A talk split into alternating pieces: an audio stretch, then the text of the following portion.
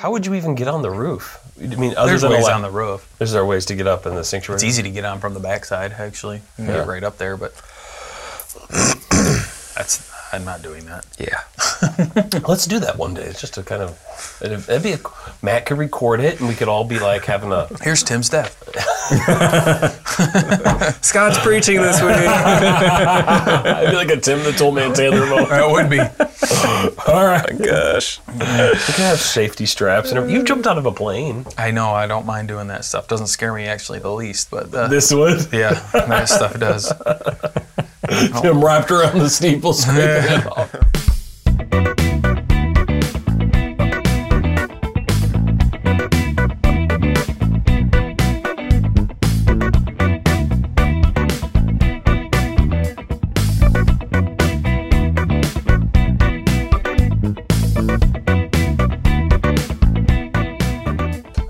Welcome back to Pastors of the Roundtable. We're so glad you're able to uh, join us again today. Uh, Pastors of the Roundtable is the discipleship podcast of Monroe Missionary Baptist Church and is brought to you by Together in Christ, the teaching ministry of MMBC in Monroe, Michigan. Uh, we want to encourage thoughtful discussion about the Christian faith and to connect you to the people and the ministries of MMBC. Uh, today we want to do the second part of a two-part episode that we, uh, two-part uh, little small series. We did a part one last time, uh, looking at uh, these five key events um, in New Testament history. kind of taking a, a bit of a break from we have been going through the Screwtape letters we'll return to that eventually but just kind of taking a break from that and looking at some other material so looking at uh, these five key events that really are important to new testament church history and things that really shape the church and really have shaped us down to the present time Last time we, we looked together at Pentecost, the coming of the Spirit, how that was important, and also about the conversion of Saul of Tarsus, also known as Paul, and uh, the importance that that has in the church's history in the New Testament, but also for us uh, today. So we want to uh, continue on with that. Sitting around the table with me today is Tim Michaelangeli and uh, Matt Bates. Uh, Scott Slater, our family pastor, has, is not able to be with us today. He is uh, away on a mission trip um, across the state, so we miss him. And uh, but he's not able to be with us. My name is Spencer Snow. I'm the discipleship pastor here at the church. So, guys, let's uh, let's dive in again where we left off. Last time we talked about the Holy Spirit coming at Pentecost. We talked about Paul being converted, and the Lord had said that Paul was a chosen instrument to be used by Him to uh, really to take the gospel to the Gentiles. And so we see the Gentile mission really start to uh, take place, particularly in Acts 13. But before that, there had been um, converts, uh, Gentile converts before that. One of the things that happens in uh, the book of Acts, and you see this in the whole New Testament, is that the gospel of Jesus Christ breaks down all of the walls of separation that the world puts up between us. Um, one of the things you see is that in, in the book of Acts is in Acts chapter 8, we see Philip goes and preaches to the Samaritans. The Samaritans were regarded as kind of like half breeds, outsiders to the Jewish uh, church, but they were welcomed in through the gospel of Jesus Christ. We see the eunuch who would have been barred from temple worship in certain pla- ways. He's now welcomed as an equal in through Jesus Christ. But really, the first Gentile converts that we have uh, are converted through the preaching of Peter in Acts chapter 10, uh, Cornelius and his household. Uh, what do you guys want to talk about for Cornelius and his household and the first Gentiles being converted and, and why this was a big deal? I think uh, not necessarily about the story in particular, but later when when Peter's being questioned about it, his response is kind of like, "What do you What do you want me to do?" I mean, Right. Yeah. this is what happened. Like I, I saw this happen and take place, and who am I kind of to sit here and say, you know?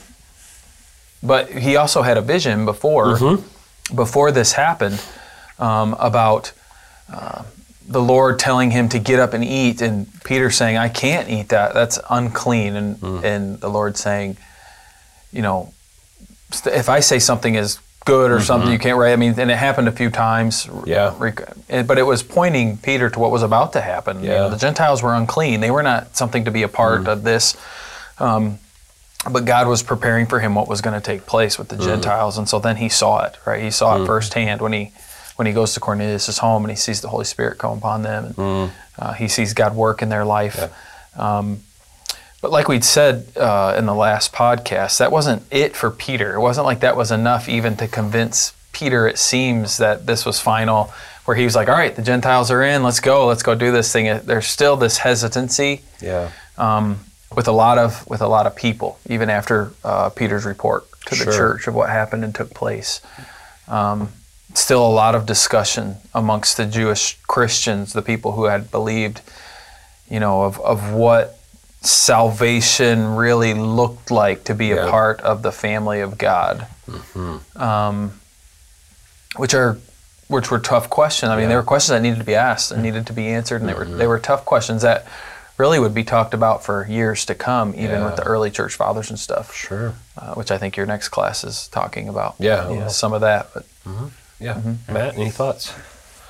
No, I think um, I mean, it kind of opens the the gate for yeah, us. it does. you yeah, know? Yeah. Uh, Two thousand years down the road, Right. give or take. Uh, so Yeah. No, we should at least be thankful. right. Right. No, you're exactly right. No, this is us. I mean, yeah, I don't think anyone in our church is Jewish. not that I know of. Yeah. No, it's it's uh, yeah. This is the opening door. I mean, that was one of the big deals. Is Peter is like, okay, it goes in, and um, he preaches the gospel to them. And the amazing thing is, we're told that the, the people who came with Peter, who were Jewish Christians, they're shocked because the Spirit is poured upon these people and they don't have to first become Jews. Yeah, And so Peter says, Well, I guess if God gives the Spirit to them, we got to baptize them because they're part of our they're part of our family now. yeah, yeah. And uh, and later on, that's his critics come to him and say, "You actually sat down and ate with these people. That was a big deal to sit down and eat with a Jew with a Gentile. You're contaminating yourself." And Paul says, or Peter says, "No, no. The Lord showed me this and said that." Um, those old ceremonial distinctions of unclean and clean, uh, Jew and Gentile, that was that was the past. This is this is different now.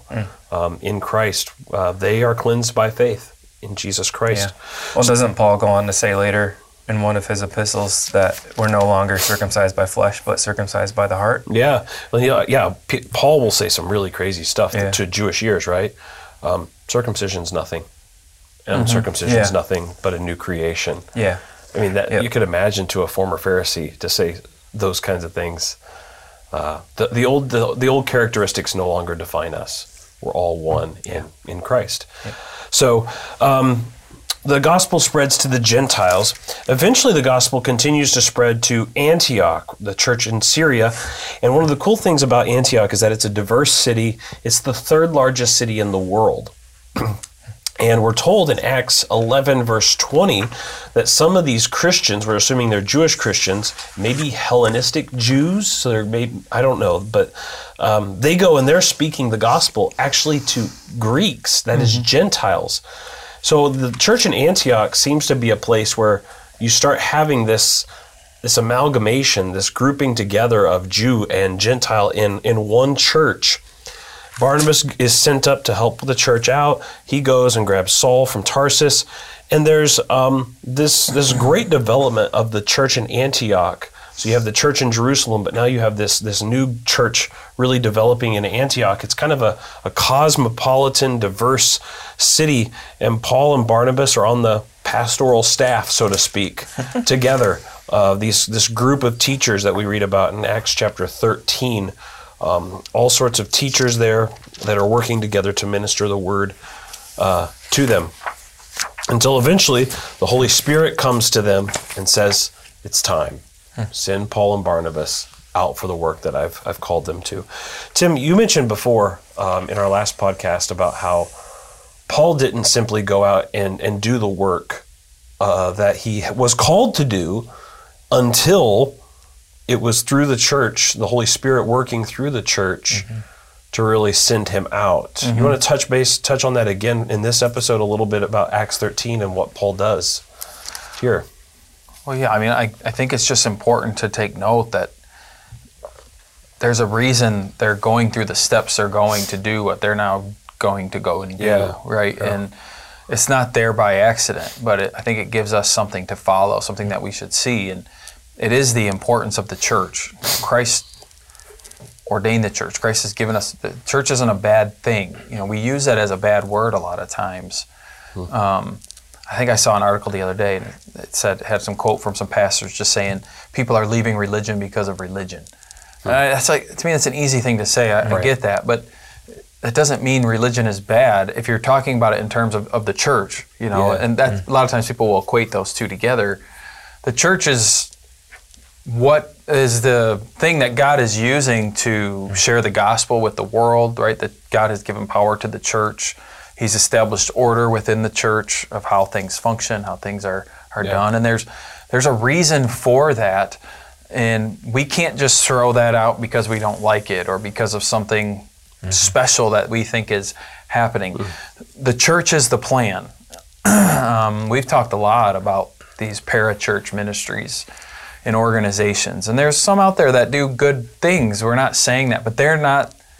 They're not the church, right? They're not. They're not the local church, and uh, it really seeps down to everything. Yeah. Missionaries being sent out should be connected to the church. You know, uh, church plants. That's a big thing right now.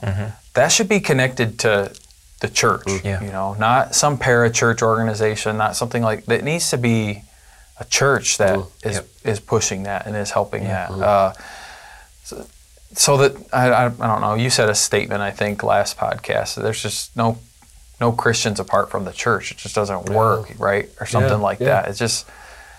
But it's become so common in our day to hear that it almost like isn't argued anymore. Right. I could be a Christian, just sit at home. I'm not a member of a church, you know. I just kind of I go to this church and I like this church's music, so I'll go to this one. I like Mm-hmm. this one's pastor, so I'll go listen to him sometimes. I, I like the people at this one. That's bad. That that doesn't exist scripturally anywhere. You know, that's not a healthy thing.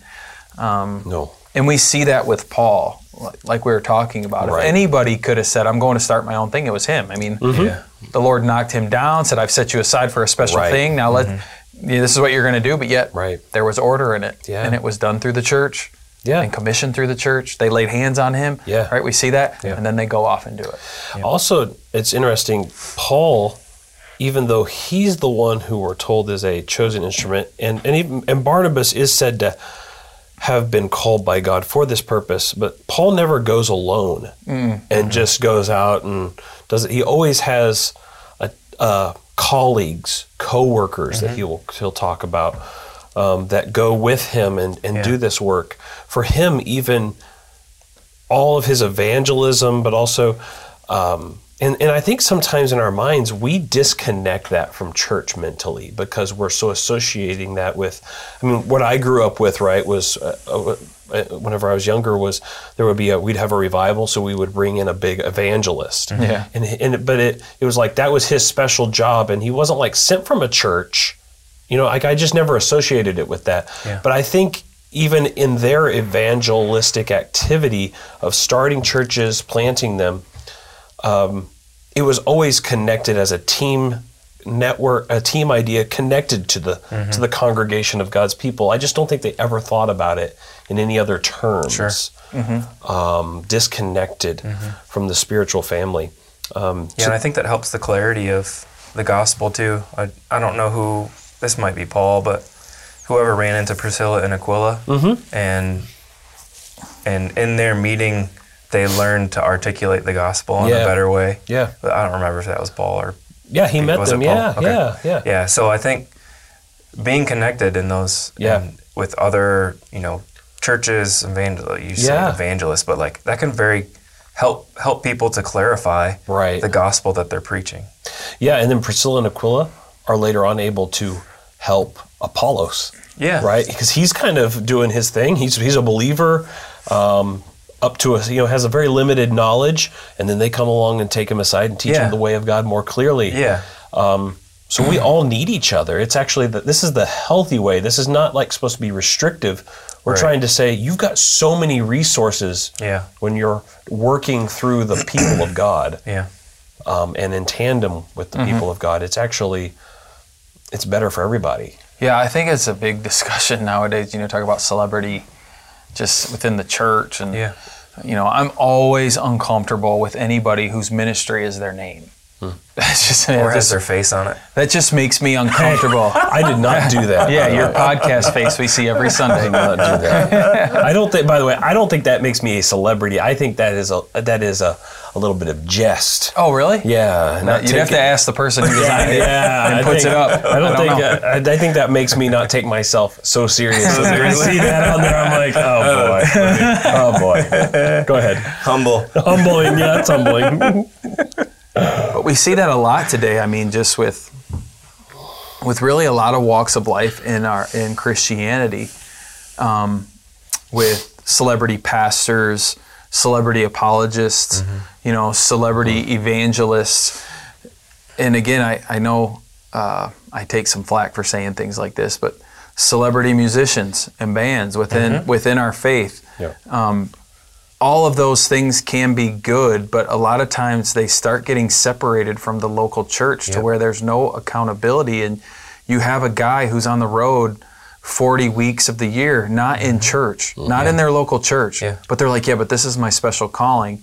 I just find that hard to believe because I just don't see that too much scripturally Right, yeah. where that where that is. Um, and I think we are facing a lot of the ramifications of that today and struggles of people being led astray by these celebrity pastors who aren't really connected to a church or it's a church that's very disorganized Right. and and uh, not led in a healthy way. I'm not even talking theo- theologically. I just mean even administration wise Sure. or Right. whatever. Um, but it's it's just so easy to do. But and that's our culture today, right? We see we hear a speaker on YouTube, and we start researching them, and I want to mm-hmm. know more about them, and I mm-hmm. want to hear I want to hear them speak, and they we let them become an authority in the life, Right. and it's like they don't live where you live, Right. They're not a part of your Right. church, mm-hmm. you know, and.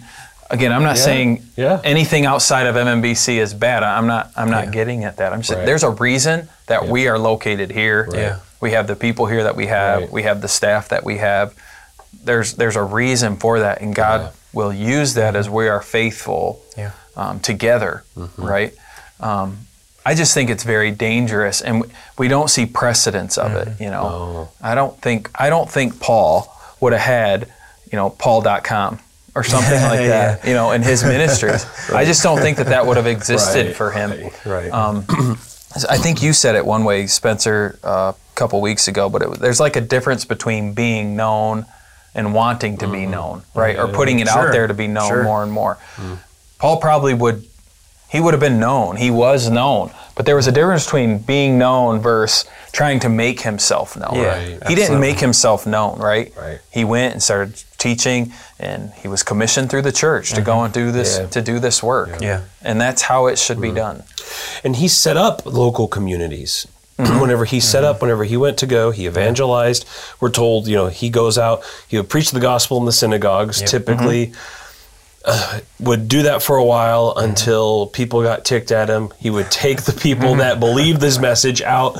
That would form the nucleus of this new Right. church. And then he would raise up and and He would have leaders. have elders or Right, yeah, yeah. leaders in the church. Yeah, people, and that's one of the most beautiful things about really living in your in in your local church and really um, letting listening to whenever Pastor Tim is is preaching the Word of God to us. I remind myself of this: is God has put me here, and whenever He tells me what's true in the Bible, God is telling me mm-hmm. through Him, Yeah. not because Tim is inspired. But because God is using him to tell me the gospel message again. Yep. I need to hear that. And one of the wonderful things about it is that whenever you're in a local church, it's not somebody on a screen that is, but I've got flesh and blood people all around me who mm-hmm. actually love me mm-hmm. and who can also tell me the gospel and mm-hmm. love me enough to be honest with me, but just just living together. And that's what Jesus Christ established is real family, spiritual families. Yeah. That's what we're here for. We're here for each other. Um, it's and and you can never replace that with a screen or with any of these other things. The the preacher on television may be a good Christian man, but he doesn't know you and he can't love you the way that the people in your local Yeah. church can and should should be doing. And that's uh, that's what Paul established. He established churches. He didn't establish um, any other thing. He established a really boring, ordinary group of people who had this this message about a guy who died on a cross for our sins to reconcile us back to himself. And he says Paul was so successful. He uh, he went all the way to Rome. He says he wanted to go to Spain and depending on who you ask, you know, there's a, no one knows for certain. There, there's a chance he could have made it all the way to Spain to preach the gospel. One of the things that happened as a result of this was that, um, and was that the gospel began to be believed, and uh, it, Christianity and the people of God, the church, shifted from being predominantly Jewish, and it was now in a transition point where it's becoming predominantly Gentile. And that was a really big transition, which we'll now uh, get to. Because it's kind of weird that we embrace a religion that is entirely Jewish, up if, especially if you're a, a Gentile believing this in the first century. How does the God of Abraham, Isaac, and Jacob all of a sudden become my God? And I'm not doing any of the ceremonial stuff they did. But there, through Jesus Christ, now that God is now my God as well. It was a really confusing thing, and this leads us now to the Jerusalem uh, Council. I think that's probably still a confusing thing for Yeah. some people. Yeah, yeah. The questions of the relationship between the Old Testament Yeah. and New Testament, Right. Um, and what's Jesus' relationship to it? What's the relationship between Jew and Gentile? Or Yeah. Um, I mean, those are very much still questions people ask now. yeah, they are. You're right. You're right. Um, and and the and the, the the the core questions about what is the gospel message um, have, have never changed. Yeah. So, in the background of the Jerusalem Council is this whole issue of Jew and Gentile relations, which again were a really big deal. Um, the if you're a Jew and you're showing up at the church potluck and Helen shows up bringing in a ham, you're gonna have some. oh my goodness! Yeah, right, What? yeah. We never. I mean, like I was. in- Would she even make it in? Yeah, exactly. Like, oh my goodness. Um, but because if you think about it, like, um, uh, if we are, uh, it, you know, the whole COVID stuff, right? People are talking about how the people in China eat bats. Yeah, yeah, we were talking about that the other day. Just And I- seems yeah. it- I mean, I can't imagine personally. Like, I am not saying it's a sinful thing. I'm just personally revolted by the idea of eating a bat. Um, but you know, whatever.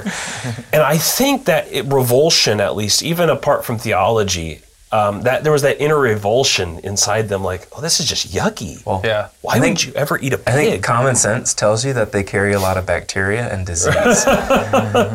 probably Well, you know. pretty dirty. I mean, you know, I it, it's, I, I you know, I had some Well, friends uh, from Kazakhstan, um, and they eat horse there. Yeah. It's just standard operating procedure, and it's a stand. It's a Muslim country. Would you do that? I don't know that I could eat trigger. I would eat You know, I I'd mean, you know, take old trigger and I'd eat most everything. I'd try it. I'd eat it. But um, My brother-in-law had it. He lived there. yeah, he lived in He talked about it. That's Yeah. right. Said it was good. That's right. They have sausage apparently they make with it Uh-huh. and everything. And uh, so anyway, but I'm just saying, like you can just see the the the, the situation here uh, with the Jew and the Gentiles, even just this yuck factor. But the question arose now is, uh, some people were saying, okay, this is great. They believed in the in our Messiah. That's great. They believe our message. But they still need to get circumcised and become Jews if they're going to get saved. Hmm. That's, that's the gospel. Jesus, requ- that's what the message of the gospel requires hmm. of them, which of course was totally different from what Paul thought the gospel was, and also from what Peter had thought the gospel hmm. was. Additionally, uh, even this was not the, the problem here. Um, you could conceive that some people, especially if you're a, a, a Jew, could think, well, yeah, of course, the Gentiles can get converted, but they're always going to be second class citizens because we're the people of God. we're the Jews, we're the children of Abraham, and, and they can get saved, but they're always going to kind of be secondary citizens. Well, beforehand, all of this, Paul and Peter agreed that we are all equal in God's sight as Jew and Gentile. The Jews do not need, or the Gentiles do not need to get circumcised um, in order to be accepted by Christ and be accepted into the church. All are equal in uh, Jesus Christ, and if God has accepted us equally, we we ought to accept each other equally by by faith alone. And Paul talks about this in Galatians two and in Galatians three. Um, guys, is this issue something that I mean, maybe not the Jew Gentile thing, but the idea of acceptance? How do we accept people into the church? How do we draw boundaries? Are there are there things that we add to the gospel message, but are also adding to the grounds of acceptance into our church, or or how does this? How do these questions do, do we deal with this issue as well today? Yeah, I mean, I'm sure we're blind to some of it. I'm sure mm-hmm. there's. Th- I, I have no doubt there's things we do wrong that we think is right, or Right. Um, I don't think anyone's going to go into heaven having 100 percent of it right. You know, where God's like, Correct. You nailed it. You, were, you were the one. wow. Rock on. yeah, you know, uh, in our theology, I mean, in uh, in our practice, our theology, and all that mm-hmm. stuff, we're not going to Yeah. have it all nailed down. So mm-hmm. there's probably things, no doubt, that we do, you know, that that we start to add to things. Um, but in saying that too, I mean, we have to be careful because even in the Jerusalem Council, after Peter talked and all that, just reading it again, before they send them out, they do say, yes, we agree, Jew and Gentile, you know, if God is changing them, there's Right. nothing that we can add to that. But let's continue to tell them to abstain from sexual morality, Right. to not be polluted by idols, right? Um, and a couple other things. They don't necessarily say that's for salvation, but they do say let's still do do these things. So mm-hmm. we still are a people of the law, but in a season of grace, we have grace, but we still are told to obey, mm-hmm. right? We're still told mm-hmm. these things, and so we have to balance that stuff well, right? We so something that you'll hear said, you don't have to go to church to be a Christian. But we just got done saying, I don't see anywhere in Scripture where you are a Christian without the church. Right. Mm-hmm. We have to know how to balance that, mm-hmm. right? You have you have to know how to mm-hmm. how to communicate that communicate that well. It's kind of like balancing Paul's writings with James, with the book of James. Yeah. Works and faith. the whole works Yeah. thing. Yeah. Um, and so I, I don't know. I'm, I'm trying to think of like maybe something here that people would think. I, I don't know. I'm trying to think off the top of my head something that we do or even have done in the past where it could be confused that this is what you got to do to be a Christian. I mean, maybe before walking an aisle. Hmm. You know, if you were really going to be saved, you had to walk an aisle. I mean, hmm. I'd heard many times though in this building, other pastors say you don't have to walk the aisle to be saved. I mean, I mm-hmm. heard that all the time, but right. it could have been seen that maybe Right. the real ones mm-hmm. Will walk the aisle and do something mm-hmm. like that and pray up there or, or pray with the pastor, and then it's mm-hmm. then it's real. Um, I'm sure um, baptism can be misconstrued at times for some people hmm. of what's going on with baptism, hmm. or maybe that's mm-hmm. involved in your salvation. Uh, that we have to be careful of how we talk hmm. about it. That it's a symbol of what's already happened. That's what we believe. Same with the Lord's Supper.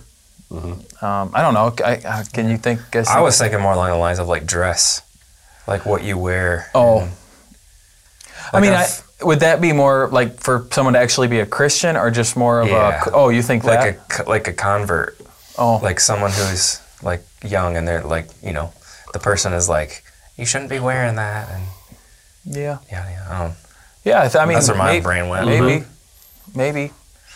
Um, I It can be anything. Yeah, But for these people in particular, yeah, it was circumcision. You need to become a Jew in order um, to become uh, a part of the church.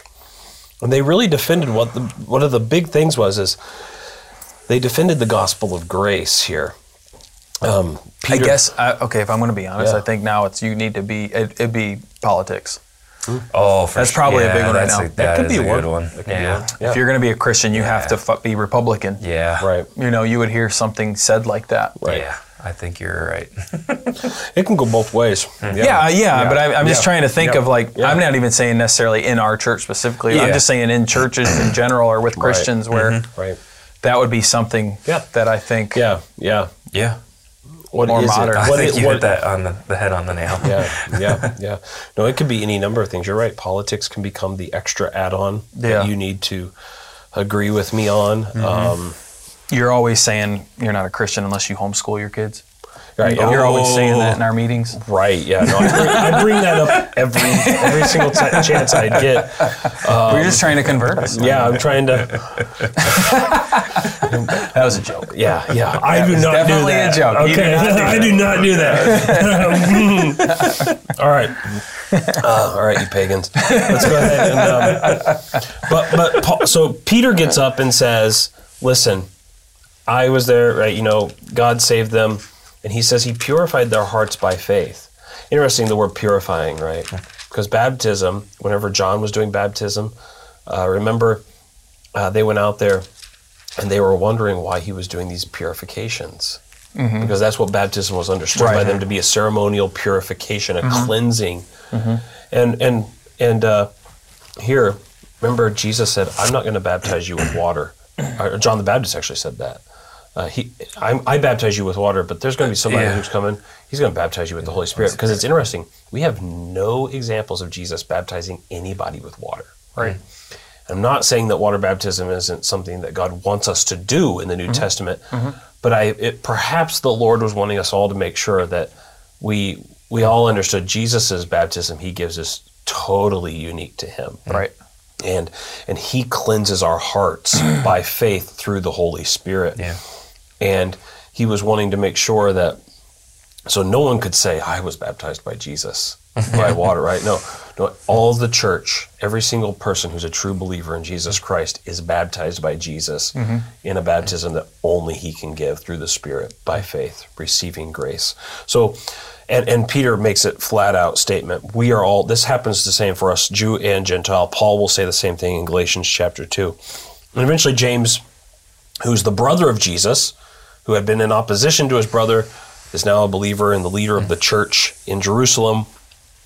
Um, he shows up and says, Listen, uh, this has happened. God's saving people amongst the Gentiles, and actually, this is exactly what God said would happen in the Old Testament. So, listen, let's um, not lay up on them any unnecessary burdens. You know, it's kind of interesting. I'm reading the Jerusalem Council again. I don't even really see where it talks about Paul talking much. It Yeah. just says Paul and Barnabas shared what God had done. Right. And they start debating it, and it's Peter who stands up and really rules the day. Yeah. It's really mm-hmm. Peter who makes the mm-hmm. the argument in the mm-hmm. debate, and then and then that that kind of ends it. They're like, "All right," it's showing that he had Let's this. hat. Yeah, it wasn't it wasn't Paul there. It was Peter. I guess in my mind, I was always thinking Paul debated a bunch. Maybe. And, and maybe. why do you think it's explicitly? Why do you think? Is there a reason why you think Luke gives us Peter's? Well, I mean, Peter was a, a disciple Mm-hmm. and really close to Jesus. And then you also have what we talked about before. Peter saw the first converts Mm-hmm. of the gen- God had again God in His sovereignty is setting this up. He, he knows what's happening and going to take Mm-hmm. Right. place because you you'd have to wonder without that happening, without Peter seeing the first converts, does he stand up here? Right. Does, and he's obviously one of the leaders of Yeah. the church and what's happening and taking place. Does he stand up at that Mm-hmm. point and say, "Oh, we believe them, and this is what"? I don't know. Right. Probably not. But God knew that, and so God, Right. this is what's going to happen. I know I picked Paul for the Gentiles, but Peter, you're going to see it first. Well, and maybe too. Uh, you think about like a to help build the case. Luke maybe quotes Peter and James, who are both associated with the Jerusalem church more so. Yeah, right. Uh-huh. To try to highlight. Listen, because everyone's like, yeah, yeah, of course Paul and Barnabas are going to believe this stuff. Mm-hmm. But he's saying, listen, the two people that you might champion as as people as champions of Jewish Christianity, they themselves Right, also saying this. agree and say, listen, you can you can you can practice circumcision if you want, but the minute you say it's required, Right. because because they still practiced Jewish customs and Jewish culture and their ceremonies, they still did that stuff.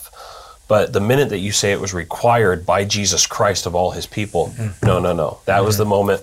You know, Paul basically kind of had that idea, right? The minute you tell me I can't do something and it violates Christian liberty, I'm going to do it. Mm-hmm. Yeah. just to show you that I have the freedom in Christ. Well, I mean, the Jerusalem Council talks about polluted by idols, things polluted Right. by idols, which mm. Paul addresses Right. later. Right, and it Yeah. seems like part of the Jerusalem Council, the sexual immorality, of course, was universal. That's a non-negotiable. Some of these other things may have been things that were just more egregious to the Jews, and they're kind of saying, "Listen, you understand the Jews don't like things with blood and things offered to idols," and Paul deals with that and is a bit more nuanced later on. Sure. It seems like they're kind of saying "Uh, these other things just kind of like be nice you know don't be don't be flaunting this stuff. It's not like we're saying it's it's we're not placing burdens upon you but we're just asking you respect your brothers in christ and the, from the jews as well.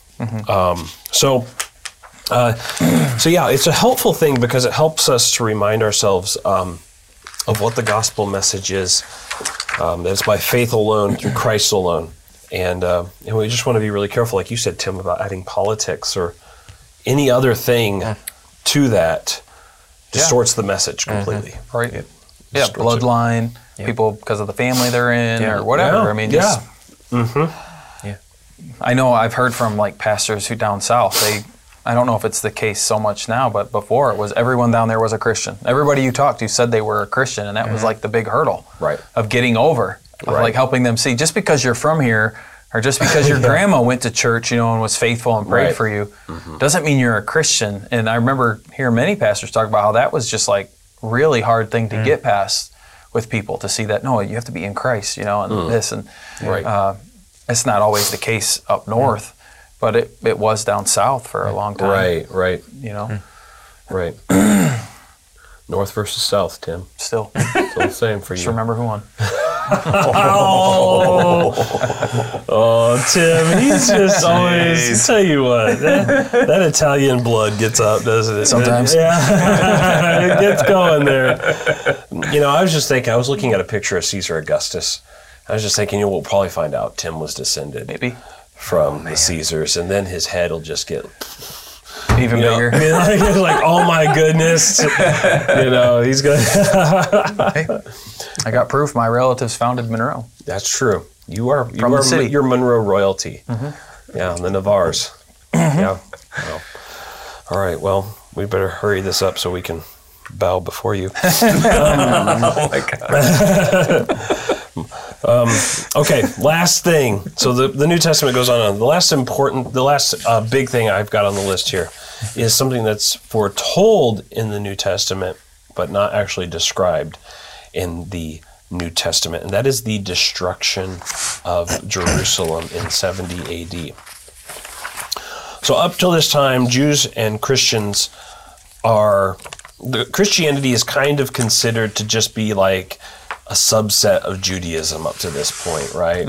Um, and probably only people with Jewish knowledge really understood the difference. It's kind of like today, people, you know, today people might lump Mormons in with us, with mm-hmm. Christians, right? They would say, well, we're all Christians, and they would claim to be Christians. Yeah, they do. But and and maybe to outside eyes, they look at it and they just lump everybody in. But you, but we mm-hmm. as as Protestant Orthodox Christians would say, no, there's a big difference between the Mormons and us. Yes. Similarly, um, Christianity and Judaism would have kind of looked the same to outsiders, but um, if you knew it, you would have understood the, the major differences. And the destruction of Jerusalem really brings about this big distinguishing of Christians from Jews, kind of separates us uh, firmly apart. And also, it, it really had major ramifications because it separates Christian Christianity from its Jewish origins around um, around Jerusalem. Uh, uh, of course, there were Christians still in the Jerusalem church, though. There was a, a, a it was a substantial minority of of, of people in Jerusalem. The, the church in Jerusalem was faithful, uh, full of people that loved the Lord Jesus Christ. And the leader of the church was James. He was known as James the Just. He was a holy guy, uh, regarded as a go- very godly man. Wrote the letter of of James, and probably they just kept practicing the, the Jewish customs. We know that they were um, zealous for the law, even still. Um, they uh, wanted to practice their, the, the circumcision and then all the, the maybe the holidays and things like that. Um, if they understood the gospel rightly, which they should have. We are trusting James to have preached the gospel faithfully to them. They they would have known that though this never saved them, and it was not required of them. They just did it because it was cultural and part of what they did. Um, so this is this is going on there. Um, but eventually, there there becomes a big conflict between uh, Jerusalem and Rome.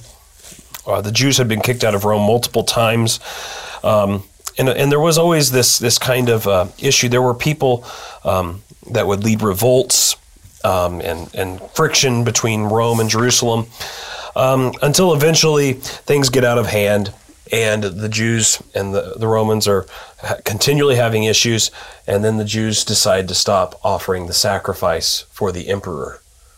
Because in the temple, they didn't offer it to him, but they offered it to the true God for Emperor Nero. And uh, that was a tradition. And eventually they say, we're not doing that anymore. Um, and so then it's on. And eventually, long story short, uh, Jerusalem is toppled, uh, destroyed in 70 AD. The temple is leveled, and um, things are different after that.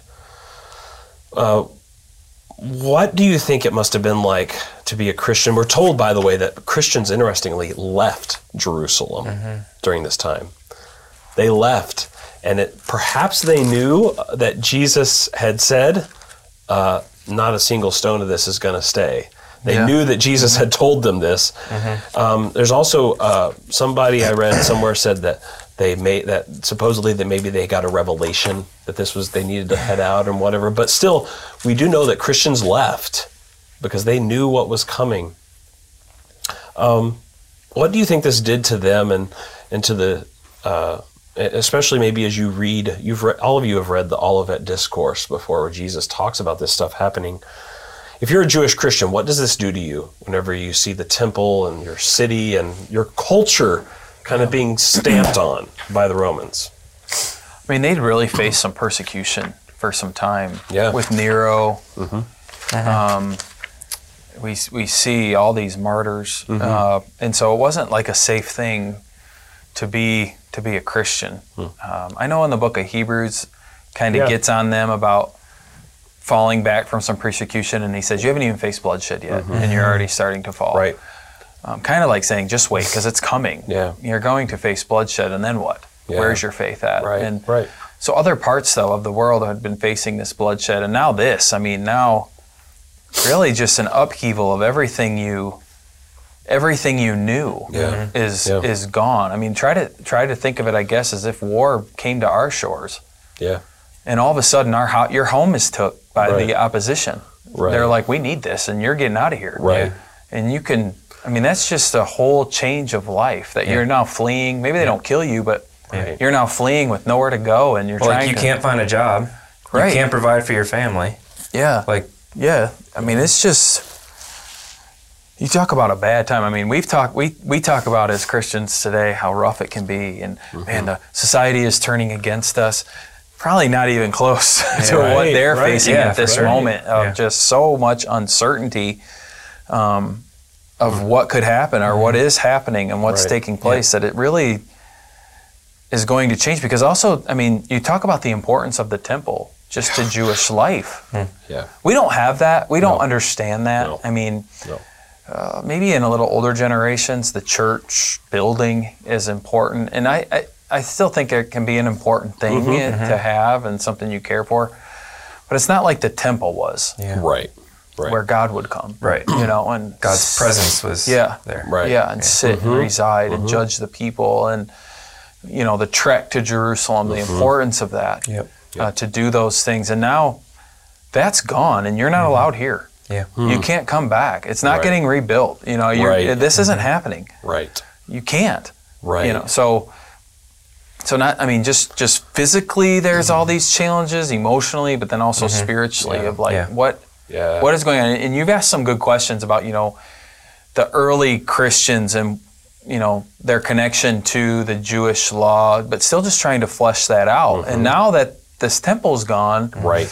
adds a new element Yeah. right, to Yep. it Yep. you know, is this going to hamper our faith? Can we really have it with the temple gone? Mm-hmm. Well, yeah, you know, because Right. Mm-hmm. Jesus said this, remember? And remember the Samaritan woman said, Where will we worship? You say here, I say Yeah. here. What, and Right. maybe Yeah. this is something that Jesus was talking about, right? Right. Maybe this, like, This they're is the starting, thing. Yeah. they're starting to connect these mm, dots, you Right. know, with all this stuff. So, but I can't, I mean, what a, what a tough time Good night. I would have to imagine Yeah, to but- be. I think James, well, it's evident that James knew what was going on because he encouraged them with his letter. Hmm. Uh, so this is from James, the letter of James.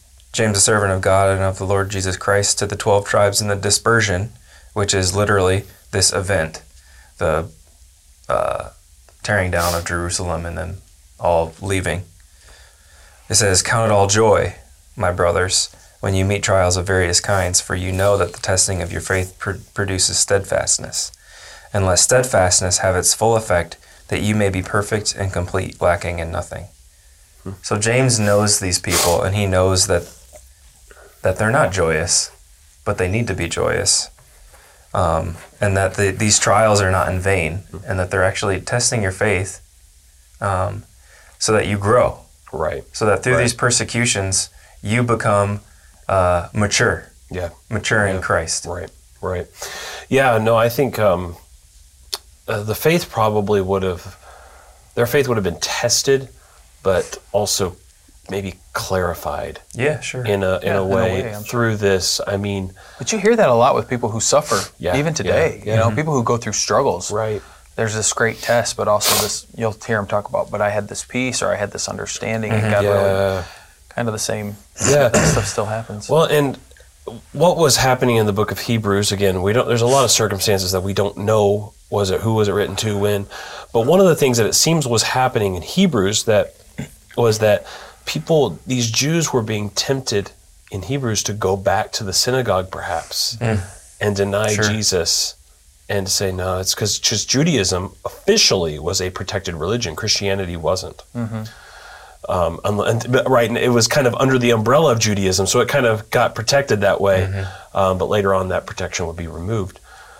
Um, and and so for these Jews here uh, to fully make that break, uh, or and these Jewish believers, because you think about it, um, could they have been viewed as traitors by some of their uh, fellow Jews? Only they're Jewish Christians, and now they, there, there are other Jews who may be, you know, patriots or zealots or whatever. or They're, defending. They're they're ready to fight Rome, and you're leaving. Are you looked at as a traitor because you're not willing to fight? You're weak. Are you viewed as, as somebody who, who won't stand up for for the Jews? And then whenever the temple is gone, um, it really would have. Uh, clarified for these Jewish Christians to realize that even though this symbol of Jewish life is gone, in Jesus Christ, He is the temple, He is our priest, He is our sacrifice. Um, really help clarify that theology, I think, for them. And, and I don't know that they would have supported any kind of effort to rebuild the temple after this because I think in their eyes they Jesus had said this was going to happen. It did happen. And besides, Jesus is better than all this stuff. We've already got him. yeah. Um, it would have been quite a quite a change for them, though. These believers. Yeah, thinking about the books of the Bible being written and when they were written, uh, would they say that maybe Revelation was the only one written after? Yeah, or and maybe John's Gospel. Maybe, yeah. Yeah, but but there's arguments about Revelation. Some people think Right. it was written before 70 Yeah. AD. You Yeah, know? Uh, right. But yeah. But uh, just trying to think of uh, like how the church would still stand and, and still go Yeah. after that because they obviously were spread out, but there had to be some sort of organization. Yeah. I don't know. I, again, I, we don't know. No. We, we just guess. But I mean, were they fleeing for their life? You know, in all these different directions, so that they lost each other. Right. It's like I don't, I don't know where don't know. Timothy is. I don't know where these people are. I Right. can't call them. Right. You know, I can't figure this out. But Yeah. it doesn't. I would guess that's not how it happened. Mm-hmm. It seems to be maybe a little more organized. Like you said, they they knew this was coming. Right. They see it. Because again, it doesn't happen in a day. Right. I mean, you, you gave us a timeline here, and Yeah. in this one, it's April to August. The siege begins in April, Right. Finally destroyed in August, so that's Right. some time um, to get out of town. Yeah. And so maybe some leaders left and or, Mm. or whatever, but it'd be good to know you know how all that function and help with, and we try with the early church fathers and different Yeah, right, which is yeah. your next class, I think you said, but. Um, of just how that was sustained, but I, again, I just think you see the, the will of God, the might of God. That this could have been the end. Right. It could have been the end of this little sect of Judaism that now is Right. going to go away, Right. but it didn't, and in fact, it ends up flourishing. Yeah, and there were already well-established congregations in Antioch and, and all the ones Yeah, that Paul had established. yeah. Ephesus, because we're Yeah. it seems like the Apostle John has some association with Ephesus later on. Mm-hmm. So he at least in his, and he's he's the oldest living of the apostles. It seems lives the longest, and he's he goes up there. So he leaves out of Palestine and heads out. Um, and so there was already a uh, uh, the the spiritual family had grown outside of Palestine to where there was a place to run away. It does make you think um, um, about uh, Revelation chapter twelve, whenever he talks about the woman who gave birth to uh, this child, right? Who's to rule, and what happens? She's taken into the wilderness and protected. Um, and God always takes care of His church, even whenever it seems like the world is falling apart around you and Jerusalem is collapsing. There's always a remnant. Right? He takes His people, preserves them, and then look what's happened. Yeah. I mean, out of this, one of the things that um, so what happened really is is like we said the uh, Christianity and Judaism both continued. Judaism continued without though sacrifice or temple or priesthood. It really became uh, what we know of as today as Judaism. Beforehand, Judaism was actually quite a diverse movement, and it is diverse still today. I don't want to deny the diversity, but um, but uh, uh, it, it became such without sacrifices now, um, as it is today. And eventually, it seems the Judy, uh, the Jews included a prayer toward the ends of the first century, um, in which they they said this: "For apostates, let there be no hope, and the kingdom of arrogance do thou speedily uproot in our days, and let Nazarenes, that's us, and heretics perish as in a moment." So the Jews recognized in the Nazarenes us. That was a, a term they would have used for Christians. In us, uh, they recognized us as heretics. They're even. I'm not saying simply us as a as Gentile Christians. They recognized Jewish Christians Right. as heretics because you follow this Jesus. Um, so the Jews started to. There's this clear separation, and interestingly, a couple of other things happened. One of the things that happened in my research that I found was that the Jews actually changed their perspective on the Septuagint, which is which was the Greek translation of the Old Testament scriptures. They they used to use it, and then it seems like they backed away from it hmm. because they regarded that as a Christian version of the Bible. Hmm. Because the Christians were always pointing to the Septuagint and saying, "See, Greek. it's Jesus. Yeah. It's Jesus here. It's Jesus hmm. there." And then lastly, uh, it seems like the fourth servant song. Um, uh, it could be. It's possible that the synagogue lectionary, which is the lectionary, is simply the listing of on this day read these passages of scripture. On this day read these passages of scripture. It seems they dropped the fourth servant song of Isaiah- Isaiah, which I'm assuming is Isaiah 53 Yeah. because the Christians were always using it. The Jewish Christians and Gentile Christians were saying, see, look, talk about Jesus, talk about Jesus. And for us, I think when we read Isaiah 53, I can't see anybody else fulfilling that. Yeah. Anybody else. Yeah. But I say all of this uh, to show that what happened to Judaism and what happened to Christianity, it started this, dis- what God had before ordained as kind of a protective shield for Christianity, evaporated, and now the clear distinctions take place. And um, it really separated us from our uh, from the Jewish heritage of, of Christianity, and perhaps there's- there's been a lot of blessings in that, but there's also maybe been that we've forgotten um, to put into original context some of these scriptures um, and everything. It's just kind of an interesting fallout from where we're at today Sure. um, to where we're a Gentile church Yeah. of, of full of Gentiles. So I had bacon yesterday. I eat bacon a lot. Yeah. Now you don't like ham. I ate it. You're I the mean, I ate you're it. the anti-ham guy. no, I ate it yesterday for Easter. Oh, you did. Yeah. What kind of ham? It's fine. Uh, Honey glazed? ham or Honey glazed? ham. Honey glazed. Sweet. It's not that I don't like it. It's just I'm not excited about it. I mean, it's fine. Right. It's perfectly fine. Sure. Yeah, you seem. Yeah, you seem good. Pork rinds, Sure. Pork rinds, bacon, I like bacon. sausage, Yeah, sausage. sausage. pork sausage. Pork sausage. That's pretty good. Okay. All right. Well, uh, apparently the only thing we believe about Gentile Christianity is that you get to eat pork. Sounds like it. That's, what you guys that's the big advantage. That's the big advantage. Oh All right. For freedom, we have been set free. All right. Well, thank you so much for listening to this. Um, I hope it's been uh, interesting, encouraging, thought provoking to you to uh, think about these five key events in, in New Testament history. Um, yeah. Thanks for listening, and uh, we hope to see you next time. Thank you.